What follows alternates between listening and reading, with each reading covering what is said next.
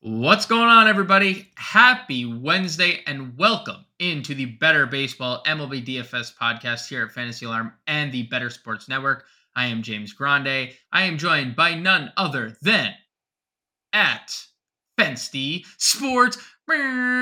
What's going on, brother? Happy Wednesday. What is going on?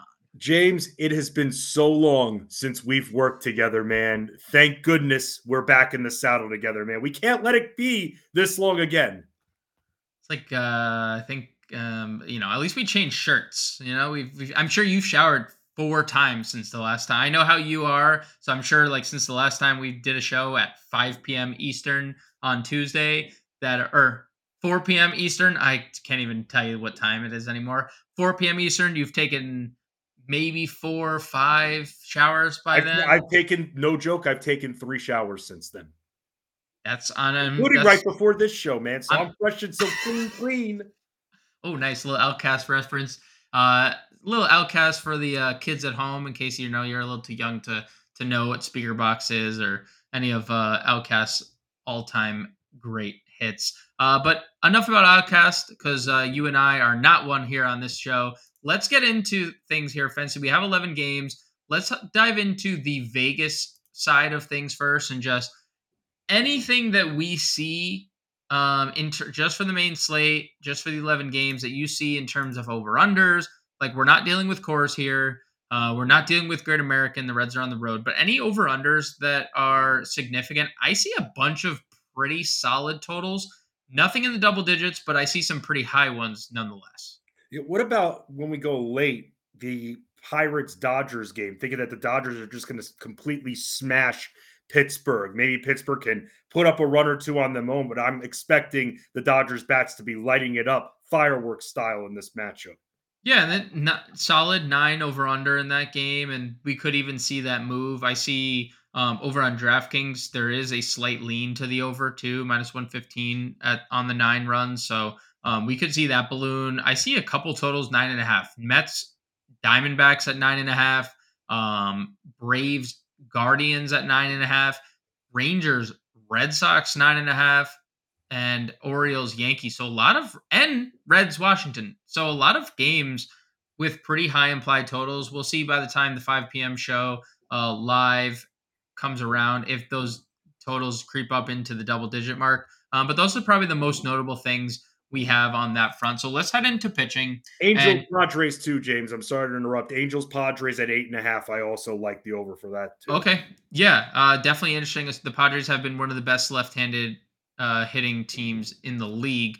Uh, so let's, you know, like I said, let's get back into pitching. Um, thank you for mentioning that because I do agree. I think that's a, a pretty enticing game uh, as well, at least from one side of things. And I'll tell you why I only like one side. Uh, but let's get into our top pitching options of the night, Fensty. Who are you going to be spending up for on Wednesday's slate? I'm going fully up the board here, price wise style. Justin Steele in this matchup against Milwaukee, what they're hitting 218 against lefties, hitting 242 as a team over the last two weeks. AKA, they suck, and Justin Steele could absolutely mow them down. No BS on that front. Yeah, and you know, I love that you brought up Milwaukee against left-handed pitching. It's been a thing since maybe the first game of the year, probably the first time that they faced a left-handed pitcher, and it just ha- like that's just been a sticking point the entire year. Attack Milwaukee with left-handers, and let's face it, Justin Steele's been an elite pitcher the entire year. I mean, since returning from the IL, um, three and zero, he's allowed three earned runs in three starts. Like he's been just as good as he was pre-injury back to back 27 fantasy point outings. Uh, he was one of my breakout candidates heading into the year, and he is not letting me down whatsoever. Um, you know, maybe we could see Justin Steele start creeping into some uh, Cy Young conversations maybe later in the year if he can stay healthy. I fully agree. I think he's my top dog as well. Right behind him, though, I'm going to go Pablo Lopez. I've been like not I have not been shy about my love for the Twins on pretty much every show I've done DFS seasonal. I went on Moose and Keith about a month ago and I mentioned I think the Twins if they ever figure out their health thing, they're my dark horse in the AL specific like because their pitching is so good. And Pablo Lopez has definitely been up and down coming off one of his best starts. He just misses a ton of bats and we talk about it a lot. Strikeouts are king on DraftKings. It just is what it is. That if you have a strikeout appeal, you are interesting on DraftKings because everything else is a negative. And on FanDuel, you get a quality start. You get more points for wins. Like there's less negatives there. So on DraftKings 10-1, Pablo Lopez gets one of the best matchups on the board. We've seen the Royals just strike out Kenta Maeda, Joe Ryan, like dominate domination after domination and back to ba- back to back to back days. Um, and the Royals now 24.5% strikeout rate is top half in the league, and they're bottom two in OPS and WOBA. I love Pablo Lopez. I have no problem if you can find enough value going Steele Lopez as your SP1, SP2. It's going to be tough because they're both, you know, that's 20,000 of your $50,000 down the drain. I mean, if we were to do that, it's $3,700 a player, which is, I think, reasonable, but you really have to find some solid value. Um, but I really like Lopez and Steele as my top two arms. Who do you got next? Anyone that you're looking to spend up on, or you just headed down into like this value slash mid tier? You know, I'm actually looking next at Tommy Henry here. I mean, that's really where I'm looking Ooh, at. We're opposite. Ooh, this is gonna be. T- oh, we're gonna have a spicy podcast then. Nice, nice. I mean, look with the Mets bottom 10 OPS versus lefties, bottom eight hitting versus lefties at 233. I don't fully trust them. How can you trust this team at all? Nothing but inconsistent here. And from what we've seen from Tommy Henry, put a lot of trust into him going into this matchup. I just don't think the Mets are going to be able to hit him too well. I mean, he's sitting there at 7K. You look over his last few starts here. He hasn't allowed more than two earned runs in each of his last three starts. The strikeouts have been a little bit up and down. So I get where there might be a little trepidation there. But with the other stats, with the metrics that I just read about the Mets, I'm thinking Tommy Henry is going to be in line for a very nice start at 7K. Okay. Then we're gonna have some fun the rest of the show because I I actually do like some Mets. Um and I've I'm also like a documented Tommy Henry kind of hater. So, you know, not to say I'm biased, but like I just haven't thought much of him at the major league level. And I'll give him his flowers. Like he has been really good in his last three starts. And Cleveland's a, a tough team to strike out. They he didn't. Uh, Washington's a tough team to strike out. Five strikeouts is pretty good. Um, and the Angels are middle of the pack, and he had no problem with them. And and they're a good left-handed hitting team, and he had no problem with them. So I can't say I disagree that he's pitching well. There are some things on surface that look better than they are behind the scenes, and we can get into that um, right now. Actually, you know, 408 ERA is definitely pretty good. 521 xFIP, the 274 BABIP, both those numbers kind of suggesting he's been getting a little lucky this year. Um, and sometimes, you know what? Pitchers get lucky the entire year. We've seen it. Martin Perez last year was lucky the entire season. We were like, when is the Martin Perez luck going to run out? And he just, it didn't. And it has this year. But maybe Tommy Henry continues to be good um, today. Hopefully for you.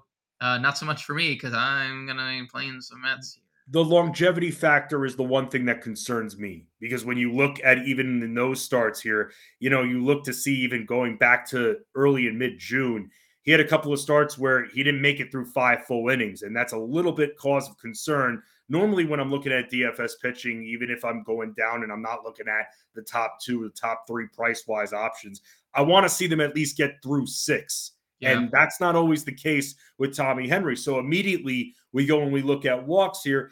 And there are some games in recent starts where he's been walking multiple batters here. Yeah. And that's also a little bit cause of concern. But again, still thinking overall that he could do some damage just like he did in the previous two starts, despite not pitching six full innings against the Angels. He was still able to crush them, especially on the strikeout run with eight. Yeah, like hey, it's a good argument. You make you make very good points, and I'm not saying you're wrong. I'm probably more. I mean, the numbers suggest I'm wrong because I'm I'm targeting Mets, right? Like the numbers literally suggest you're right and I'm wrong. So we'll see how it plays out. I like I like that we're on different sides of that. You know, we don't always need to agree on on specific. Well, can, things, right? can I go back to one thing very quickly? You can tell me to buzz sure. off if you want to. Sure. And maybe this is a good thing for everybody that's really just starting out with DFS. You mentioned Pablo Lopez before, right? So he had a start against the Royals about back late April, and he got creamed by them. Does that ever concern you, or at this point, it's been over two months since that last start. A lot has changed. That was the one thing when I was looking at who my ideal pitcher was. I just couldn't stop thinking about that. maybe I was overthinking it because again, it was over two months ago. We didn't do well in that start. Six earned. Yeah, I mean, you can also look the first start of the year, he threw five and a third scoreless against them, right? So like it's April and now we're in July. I think that's a long period of time has gone on. And the one thing that's been consistent about Pablo Lopez the whole year is the strikeouts. I mean, you have to literally go back. He's had one start under five strikeouts this year. And when you, you know, when you're doing research, if you have a guy that has 126 strikeouts over 102 innings, and then you take a team like the Royals who have, uh, in terms of strikeout rate officially against right-handed pitching, the as my uh, updates the fifth highest strikeout rate in baseball against righties. Like those two things correlate very well, and I understand. Like he just had a bad start. The Royals don't have Vinny Pasquantino, who they had in April, who was their Good best point. left-handed bat, right? So like there's a lot of fluidity with looking back to a start in April versus July because things just change. Players get better as summer months. Francisco Lindor, the Mets, you're historically good throughout the summer. Mark Teixeira, old Yankees first baseman, historically good in hot weather. It's just some players are different at different times, and I think it's really hard to like pinpoint that specific. Now, if they just faced each other twice and he got rocked by Kansas City twice, like that would be something I would look at. But April, I mean, one good start, one bad start, right? Pablo Lopez has kind of been inconsistent a lot this year.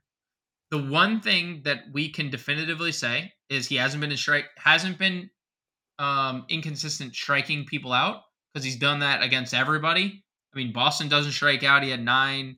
Tampa Bay wasn't striking out six. Detroit had ten. Like he misses bats. He also has some troubles against lefties, which has been really what his downfall has been.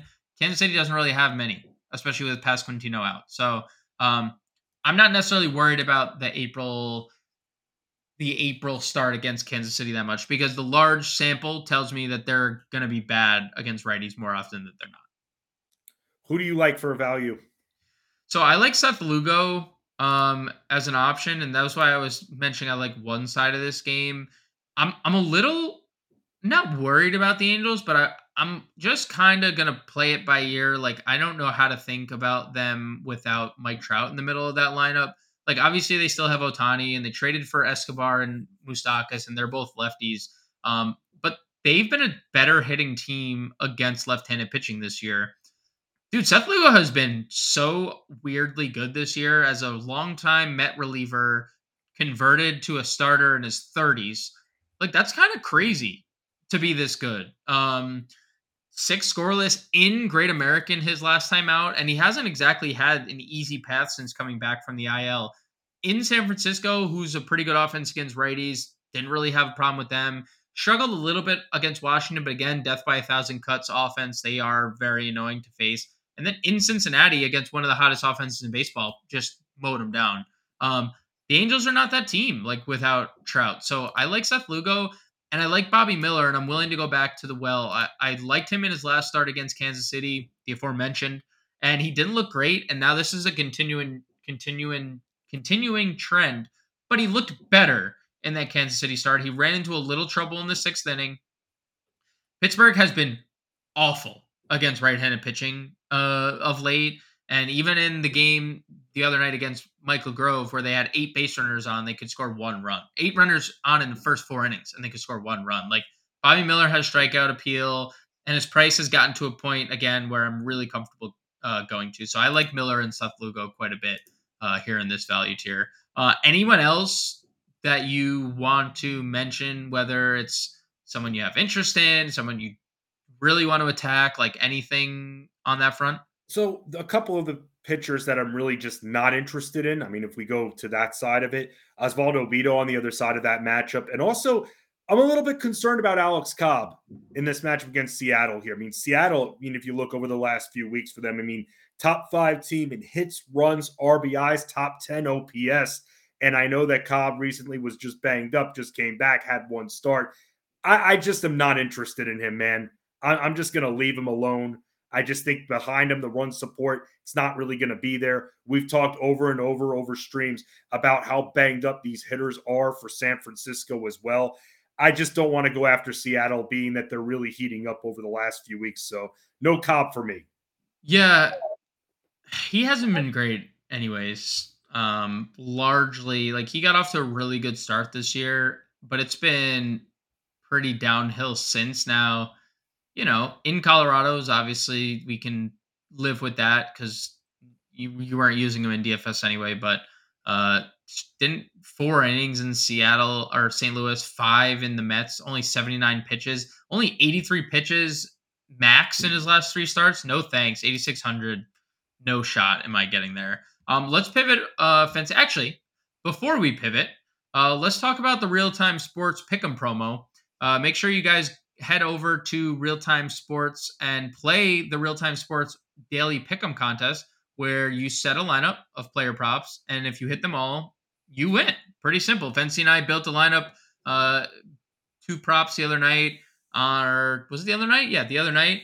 Yep. And uh, Fernando Tatis and uh, Logan Webb both hit. We won uh, 750 each. We're rich seven dollars and fifty cents, not seven hundred fifty dollars. I wish it was the latter. Bro, that's a um, burrito bowl right there, man. That is a burrito. I mean, used to be a burrito bowl. That's like a that's maybe guac and chips at this point, Fensty, you know. Uh, but they have all types of sports: baseball, football, basketball, golf, you name it, they have it. Um, First time depositors get a 100% instant match up to $200. So go to rtsports.com slash alarm Use code ALARM23, that's A L A R M 23, and first time depositors get a 100% instant deposit match up to $200. And please, if you have a gambling problem, make sure to call 1 800 Gambler and please play responsibly as well.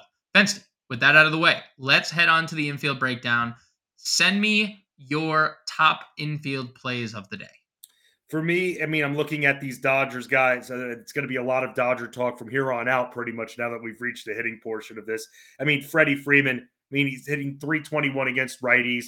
I want to see a little bit more power out of him, but at mm-hmm. the same time, loving Freddie Freeman in this one, and also want to attack Patrick Sandoval, and I'm going to go with Manny Machado. Freddie Freeman, Manny Machado, Matt Olson are some of the top plays that I'm going to be building lineups around for the slate. Yeah, I I agree on the Freeman power front, although like the guy just continues to be awesome even without like massive I just want him to go yard. Come I on, know, man. I know. I don't I I don't disagree. Like obviously if we're paying $6100 like he can give us a 4 for 5 with a couple RBIs, but like give us a 2 for 5 with a home run and like 4 RBIs, you know? I agree. Um this is a spot he could do it for sure.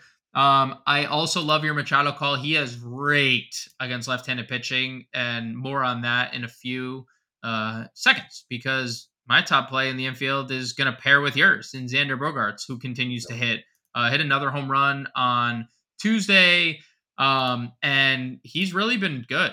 And you know, he had a, a large rut in the middle of this season. Like he opened the season hotter than almost any other player in baseball now he's homered in two straight days, um, back-to-back multi-hit games as well. By the way, and, credit to you on him because on on our Monday stream you were all over him and he smashed. So yeah, I mean he's he's just kind of getting back to where he was earlier in the year, and that's what we needed because you couldn't play him when he was not hitting at 5K, essentially 5K almost every slate, right? Like it's just you, if you're paying 5K, we need people who are hitting home runs and actively. I mean, back to back days with home runs, back to back days with three RBIs, back to back days with multi hits for Xander Bogaerts. I know it doesn't show here, uh, but at the time of this recording, uh, trust us, he went two for three with a home run again on on Tuesday. So I like Xander Bogaerts. Pair him with your Manny Machado uh, stack, and you know we're probably going to get to some in the outfield as well. Uh, I also like and here's my pivot off of you, and here's my attacking Tommy Henry. I love Francisco Lindor against left-handed pitching. I always have loved Francisco Lindor against left-handed pitching, and I same can be said about uh, Pete Alonso. And Tommy Henry's allowed a bunch of home runs, 12 home runs in his 13 starts this year. Lindor's power stroke is from the right side. I mean, he's just a better hitter from the right side overall. And we obviously know Alonso's pedigree as a power hitter too. Tommy Henry, 328 Woba allowed to righties, 750 OPS. Lindor, 367 Woba, eight home runs against Southpaws. Pete Alonso, 369 Woba, nice, seven home runs against Southpaws. So I really like both those uh, Mets spend ups here, and they're they're expensive, but I have some Mets value to pair to complete my stack as well. Betsy, what do we got for value plays here? Uh, I have a couple that I can rattle off, uh, and you tell me what you think. If um, so, Ha-Seong Kim is getting the lefty just to throw another Padre at us here. Uh, he has been amazing against left-handed pitching, and he's been that since he came over from the KBO. Um, against left-handed pitching this year, Ha-Seong Kim 373 Woba, five home runs. He's going to lead off too. They lead him off against Southpaws. Um, I really also like Brandon Belt here against yes. um, Lance Lynn. And I say this every single Lance Lynn start. If you have a lefty that breathes air, like just breathes, like there is just air, like he has a pulse and he exists in the world, he is live to hit against Lance Lynn because Lance Lynn has been that bad against left-handed um, hitters this year. It hasn't changed. Like 345 average, a thousand OPS, 442 WOBA allowed to lefties. Belt is getting. They moved him up to third in this lineup on Tuesday. Like I could see Brandon Belt hitting third again in, in a premier spot, 367 WOBA against uh, left-handed pitching. Um, for all you BV peers out there, Fensty, seven for 18 off of Lance Lynn as well. Just throwing that out there. Um, as you smirk because you know it's true. Well, then, it, it's it's because yeah, you're saying that, but meanwhile, you're like, I'm not a BVP guy. Ah, I'm not. I am not. But I mean, I gave you a thousand points of why I would play Brandon Belt before the BVP. I'm just throwing it out there for the BVP truthers out there. Um, and then Alex Kirilloff, who's hitting the ball exceptionally well, uh, gets a really soft matchup um, in Kansas City. Soft price point too. Very soft. I love this guy. Uh, only my only I'm a little pissed off. He's been first base outfield eligible this whole time, and now he's only first base. Uh, thoughts there? Like, dislike any of those guys? I mean, look, when it comes to Kim and Kirilloff, both of these guys have been hitting a lot lately. And when we're looking down, we just, we want to get these guys on base. Even if we're not getting even double figures, this guy could get us six to eight points at 2,700 Kirilloff. I'm totally fine with that. I was trying to figure out because you gave me the fever of the Minnesota Twins the other day. So oh, naturally, oh, no. naturally, oh, no. when I start to look at the value part, I start to look at this team oh. right here. So thanks a lot, man. It's like I caught it. So I was don't think I didn't look at Mr. Miranda too, who hasn't been hitting. So I've been looking for some value options as well. But Kirilloff at 2,700. I mean, he's been hitting more often than not over his last. I mean, the last time really besides a few days ago against Baltimore where he didn't get a hit too. I mean, you're talking a few weeks at this point. So 2,700, you can't ask for more. We lower our expectations. He could give us six to eight DK points. I'm fine with that. That's a win at 2,700. I'm sorry, you got the Twins fever. I'm sorry. I don't know. I don't know. Once you just get, get me, get me the antibiotic that'll get it out of my system. That's on you. you, nah, good luck. I still got the Twins fever. So uh, let's head over to the outfield and uh, rattle off some of our top dogs out here, Fensty. Absolutely. Going back west here. We're going to go with Fernando Tatis Jr. Yep. Yeah, if you all couldn't tell, I don't like Patrick Sandoval for good reason. you shouldn't either. And I like these Padres bats. So I like it there. And because of what I just said about Cobb as well, I am also looking at Julio Rodriguez, James. And then when I look down a little bit, I'll just kind of let you know what I'm giving out in my playbook here. When you look down the price point after that, going back to the Dodgers, JD Martinez is someone that I think has decent value going up against Bido here. And then I'm sure that this guy is going to make your little Met stack. What about Tommy Pham? I mean, hits up for a lot of power versus lefties here. So maybe Mr. Pham can be part of that stack, that Met stack that you were talking about. He's a solo dolo play for me for going into tonight's slate.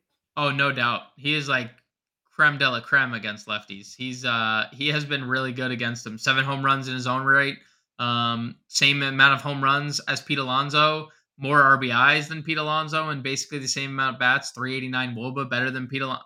You know, just saying. Tommy Pham, MVP of the Mets this year, says a lot. I'm sure they expected that going into the year. Um, love all those plays. I also have Tatis Jr. listed as my top play. Uh, how about a little Lane Thomas here, Fensty?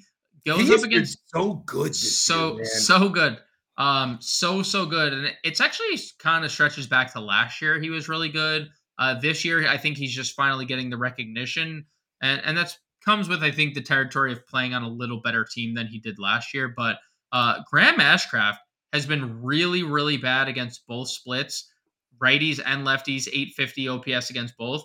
Lane Thomas seven home runs against righties. Like he hits lefties really really well, uh, but he's hitting righties just as well. So um, Lane Thomas, I know you know five thousand dollars is a crazy price to get to, but hey man, three eighty one. Don't look now, three eighty one over his last ten games. Now hitting over three hundred with an eight fifty OPS. It's uh, better at home too, a little bit better. I mean, even on the road, I mean, two eighty nine is nothing, no slouch or anything like that. But over three hundred at home as well, so something else to think about. Um, and I'll just rattle off a, a one more value play because Tommy Pham was my favorite value. Max Kepler, just uh, more Twins fever. He's raking another home run on on Tuesday. Uh, Fensty, let's uh, rattle off our uh, Grande's gems and Fensty's phenoms real quick, and you can run down your list real quick, and we we just rattle them off, and I'll do the same because we got a couple minutes left to build to round out the show and, build the lineup here. All right, I'll give you a few of what I'm thinking so far. Mookie Betts from the Dodgers side. Mookie Betts is going to be my home run hitter for tonight's slate. His teammate Freddie Freeman is going to be the star of the night. That's where I'm feeling. So I got that Dodger kick too that I'm on, and I want to try to figure out a way to stack either Atlanta or LA going into this matchup if I'm looking for something contrarian, again, going Ooh. back to the Alex Cobb matchup against the Mariners with how hot the Mariners have been, I'm going to be trying to put a Mariners stack together, led by Julio Rodriguez, of course. Love it. Love it, love it, love it. Um, my home run call is going to be Fernando Tatis Jr. I think all of us saw that coming because that I'm going to pair that up with my top stack of the night is the San Diego Padres. Contrarian stack of the night is going to be the Mets. Star of the night, Xander Bogaerts, and value play of the night, Tommy Pham. Then see, we have about minute and a half. All right. So let's fly through a lineup here. Um, what was our favorite spend up? I think Justin Steele was the guy that you and I both agreed yeah. on. What about the value? Uh, which value play do you want to rock with tonight?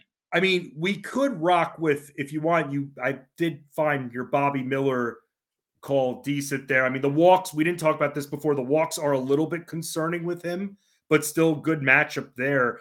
And you know, I, I think that's where we're going to end up going, unless you want to go down to Lugo, who you were talking about before as well.